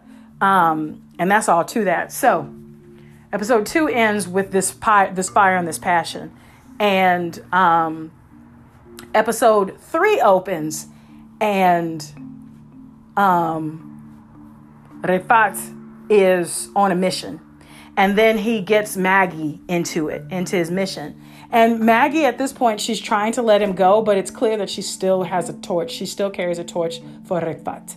And so, um, so Maggie goes on this adventure with him. They actually end up, Maggie and Refat end up meeting with their college buddy, whose name I've forgotten, and I guess it really doesn't matter, except, oh, his name is Louis,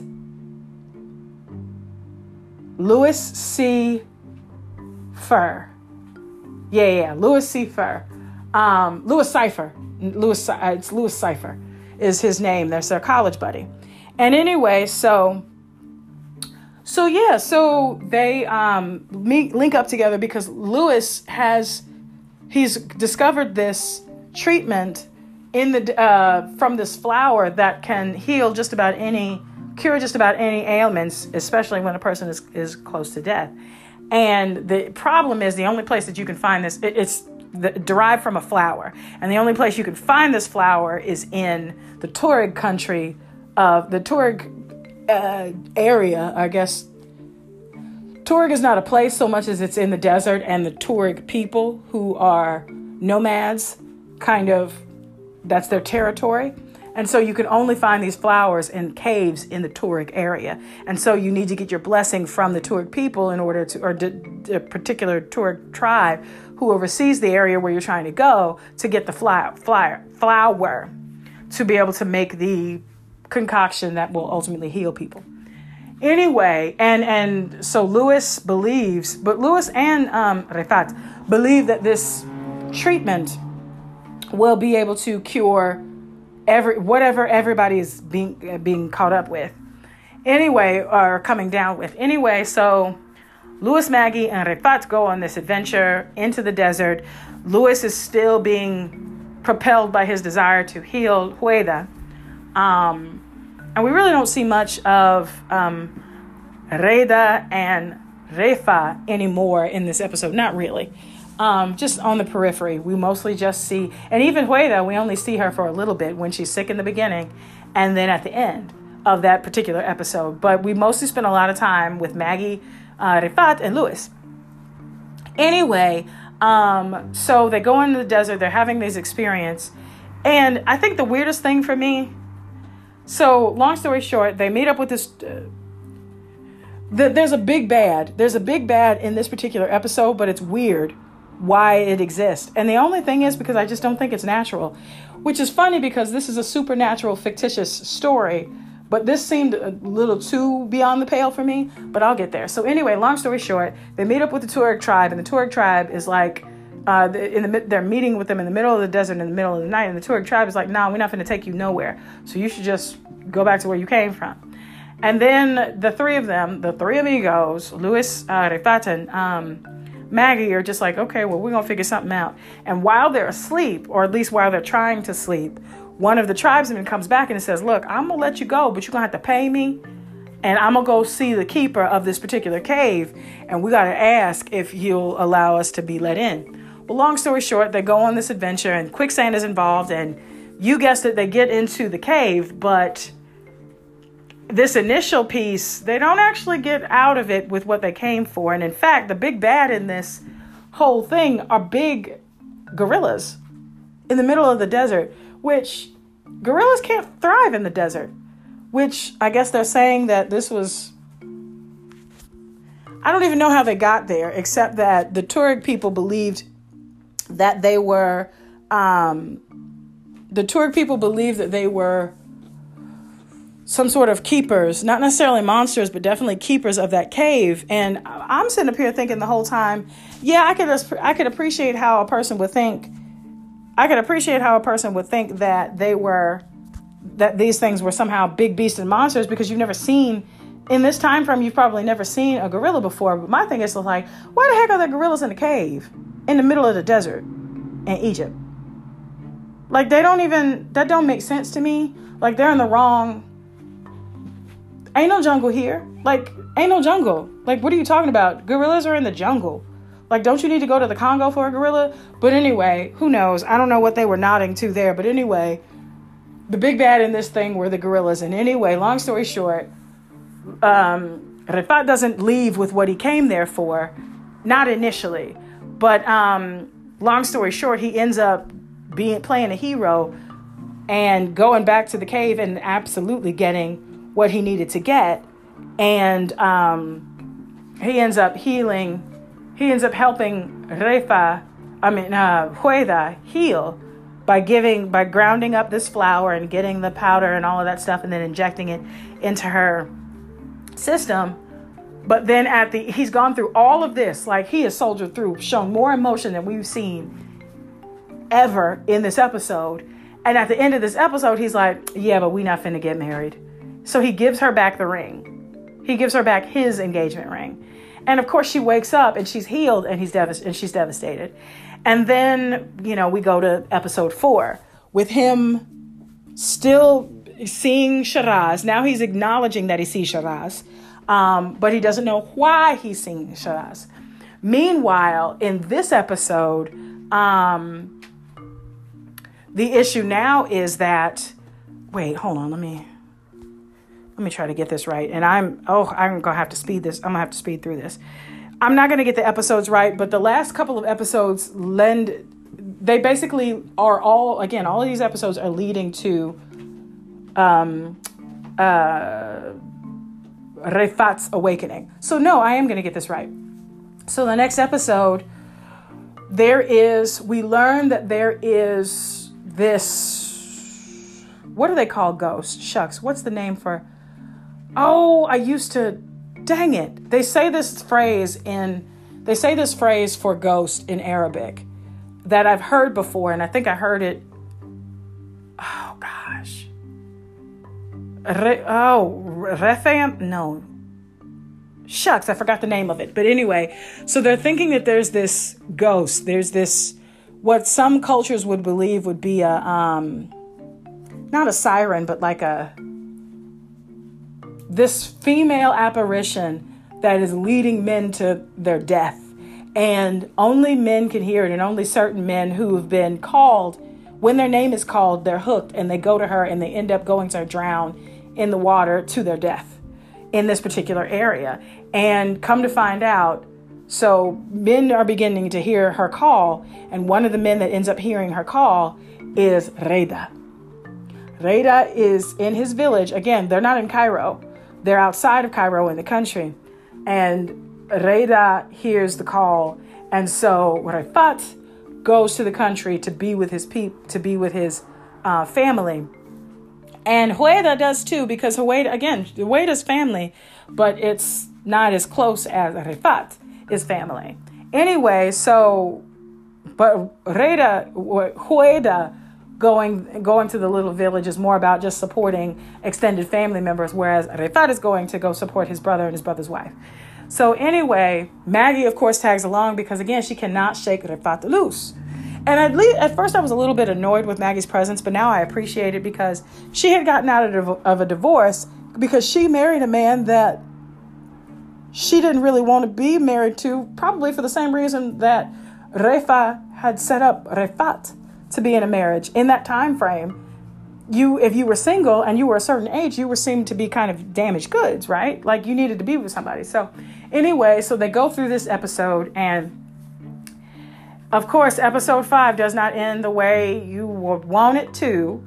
Um, but there is a tender moment between Reda and Refat. Um, there's some understanding that comes because it's clear Reda, a li- Reda really, really loves Refat. Refat. Refat loves Reda, but Refat always thought that Reda was the the favorite son. But in actuality, Refat, uh, Reda looks at it as everything I've done was to protect you. Everything I've done was to make sure that you were successful, that you could succeed, you could have a life. And you don't see that, you still don't get everything I've done. I I've severely injured myself saving you. I've took beatings, I've taken beatings for you. I was working in the fields so that you could go to school. I love you, Refat. And they have this very tender moment. And then of course, you know, there's this moment where where there's another point where Reda has to rescue Refat. And he does, but it comes at a big cost. Episode 5 opens, and Refat is back in Cairo, and he is determined to get down to the bottom of, or at the very least, he begins to have these dreams where they're real. So whatever happens to him in these dreams become real. Um, and he is like driven into madness a little bit. So, like every time he goes to sleep, like if he's touched, if he's kicked or whatever, he wakes up with a bruise where he was kicked. And so it's getting really real for him now. So, like, he is becoming a madman, just, you know, taking, he's, and, and he's becoming less of a skeptic now. He's finally, toward the end of this, he's less of a skeptic, but nevertheless, he's still skeptical about a lot of things. But he's be- beginning to believe that maybe these hauntings are related to Shiraz and I need to get down to the bottom to this. So we spend all of episode five essentially just him freaking out basically and descending into madness a little bit because he's sleep deprived and he's being tormented when he does go to sleep. So anyway, and meanwhile back at the ranch, Hueda initially wants to let him go, but Hueda's like, okay, well let me get back into this picture. Let me, cause I, I he did all this fighting for me. I'm gonna fight for him because it did. He did. Refat, Refat fought for her tooth and nail for two whole episodes, and and really began to awaken and come into himself. And so, Hueda has been told what he did for her. And so she's like, well, let me fight for Refat. So she begins to fight for him, and then his family, his whole family begins to fight for him too. Even Refa, who's been very hard and stern toward him, like she's even fighting for him. And the whole family is fighting to save Refat from himself. Meanwhile, Refat is getting closer and closer to the truth, to the root. He's he's opening up and he's digging deeper to try to understand what the heck is happening. Why is Shiraz in my face? Why is she why won't she let me be? Like I'm he's again, he's fully acknowledging that he sees her apparition now when she appears um, to him, but he doesn't know why. And he's still he keeps getting pulled back to that house. And in fact, every time he's in these dreams, he's the he's in the mansion that mansion that they were we were introduced to in the very first episode and so we go up and down and it's clear that he's almost he's close to being killed right but in fact at the end of the episode what ends up happening is that his family gets involved. And again just like when Shiraz begins to show herself to Refa's um, little boy and Hueda it's just what happens to what happens to um, Refat if family or anybody that he cares about is in close proximity, it's going to happen to them too, or they're going to be sucked in as well, unknowingly. And so, an incident happens. Again, I told you his dreams are becoming real. So, what happens to you in the in his dream, what happens to him in his dream, happens in real life. So, something happens to Refa's husband in real life, um, and it's devastating, right? And so, we end the episode and we still, episode five, and we still don't know. Refat is still not at the bottom of what, of the, the issue, but he's determined to get it. Even more so now that the thing happened to Refa's, Refa's husband. So, episode six, we go back to where we came from, right? Episode six, Rifat is in that mansion. He finds himself back in that mansion, and through some weird circumstances, he ends up being the owner of the mansion that has been in disrepair forever. It's been neglected forever. And then we learn the story of Shiraz. We understand her story, and actually, it's a tragic story that you just have to watch to understand. But we get to the bottom of why Shiraz has been following um, Rifat. And actually, we come to learn a very specific truth from Shiraz herself when she talks to Rifat when he could hear her. But she, it's like Rifat couldn't understand why Shiraz was attached to him until he could open himself up to number one, acknowledge her, number two, to like be open to discovery about himself, about people around him, and and and all of that, his own emotions. And then three, he needed to he needed to be completely open to hear her because actually, the big bad in this whole thing isn't her. Even though she presented herself scary, she said she had to do that to get his attention. There's actually a big bad in this story that has been kind of a sleeper this whole entire time. And it's somebody that, that Rifat knows and actually has known for a long time. Actually, he and Maggie know this person. I won't tell you who it is because you really need to watch it yourself. And I don't want to ruin it because it's clear by the time I'm recording this. Um, and by the time actually the show comes out, it won't even been out. It won't even have been out a week. So y'all should watch it to understand what I'm talking about. I have not done the greatest job of giving a synopsis of it, but I think I did a decent job in, in turn in telling you what this whole series is about. The through line is Rifat needing to open up and until he does, all of these series of calamities happen until he's able to be open with himself. And so, what I know is at the end of this season, there's definitely going to be a season two.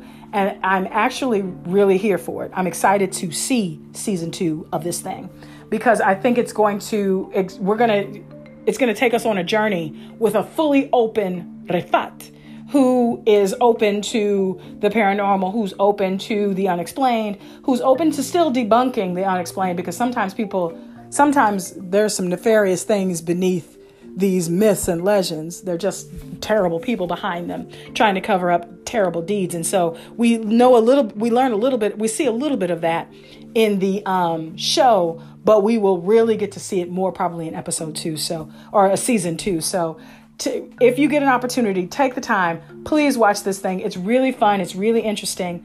Um, it's it's comes across very scary. It's scary to me because again, some of the scariest things to me are the and I think to a lot of people, scary stories that are rooted in something that people all agree to be true or a segment of people agree to be true and then exploiting that for the scariest parts of itself. And again, there's nothing scarier than horror stories, true horror stories that involve kids, because that's our biggest fear, right? Kids are protected.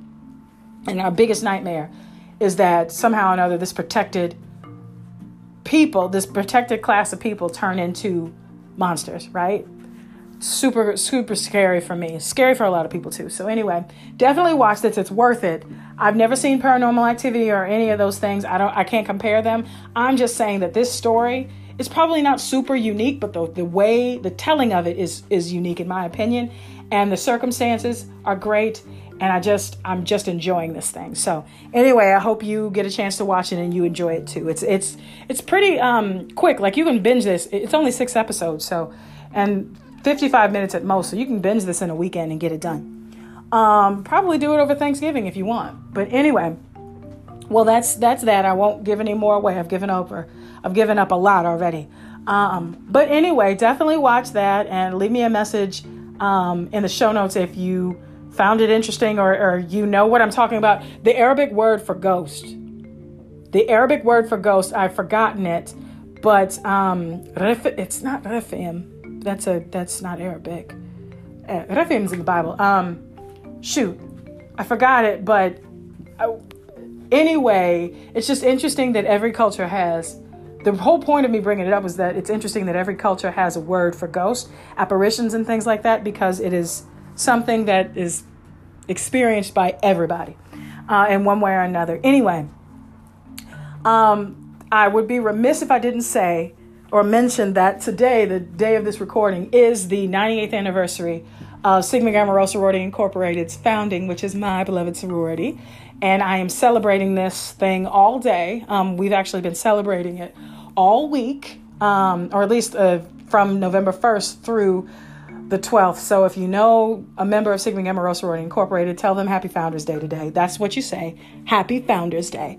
Um, and yeah, also just still preparing for Thanksgiving and all of that stuff and, and getting my reading list together. My like I told you, my our my parents are coming to see me and the hubby, and we're gonna see some family members distantly, responsibly and distantly, um, as we can. And they're only gonna be here for a short while, and I feel a way about it, but whatever. We'll see them again and, and at Christmas. But um anyway, um yeah, I'm just I'm super excited. Um, what I what I wanted to say about um, the reason why I brought up Thanksgiving, other than the fact that it's coming up, is that there's this reading list, and I'll put a sh- I'll put it in the show notes. Um, there's this reading list that is audio audiobooks by black authors, and I believe audiobooks by black authors that are narrated by black narrators. Um, and so the list will be in the show notes. So definitely check that out if you're looking for something to listen to while you're traveling or while you're off during the holiday. Um, because I, I, you know, just trying to spread the love and and um, give give spread the love and give folks um, some shine in the process. So take a look at that list. I think it was done by Booklist. Um, yeah, and hopefully you can find something that you enjoy. Thanks so much for listening. I really, really, really appreciate y'all for liking and subscribing and, and rating this thing and leaving me comments. Um, if you do leave me a comment, the favorable ones I will definitely read. If you're being a jerk, I don't really care. I won't read it. Um, but thank you so much for supporting the show. Thank you for sharing episodes that people find interesting. Um, I'm seeing that folks are sharing the Twisted Melodies episode because maybe that impacts some folks. Um, if you don't know Twisted Melodies, is a one man play that travels around the country, and it always it, it used to always come here in Baltimore, but it's about um, a musician, oh, whose name I've forgotten. But Google Twisted Melody. I cannot. His his name is drawing a blank. Hold on, let me. Cause see now I can't. I can't. Hold on. Hold on. Twisted. Twisted. Mellow. Wait, melodies. Yes, yes. Twisted melodies. Okay, okay, okay. Um, was he playing? No, no, no. He only played. Yeah, it's about. Um, so Kelvin Kelvin Roston Jr. is the guy that plays this man. But why aren't you saying who the man is? Donny Hathaway. Donny Hathaway. So some of you are listening to my Twisted episode, Twisted Melodies episode, where I talk about the play. I had done that a couple of years ago after I had watched the play because I, I, work for a mental health organization, and that was part of our fundraiser. Our fundraiser was you going to see that play and and purchasing tickets, and, and parts of the proceeds would go to um, us because that's what the uh, that's what the actor uh, Kelvin Roston wanted, and so we were honoring that, and so just continue to support him. If if you can find his link online and watch that and then donate to him, you really should because he's doing great work. And plus, the play is awesome. It's amazing because he sings and boy, he can sing. Anyway, definitely check that out. Um, so thank you guys for listening to that. Thank you for liking and sharing and listening to other episodes that are impactful to you. Um, and yeah, so be kind to yourself. Take it easy. Do what you need to do. Do your eight and skate. Um, if you're an emergency uh, service worker, thank you. If you're a veteran, thank you too for your service. Um, just be kind to yourself, be nice to other people. Um, and until next time.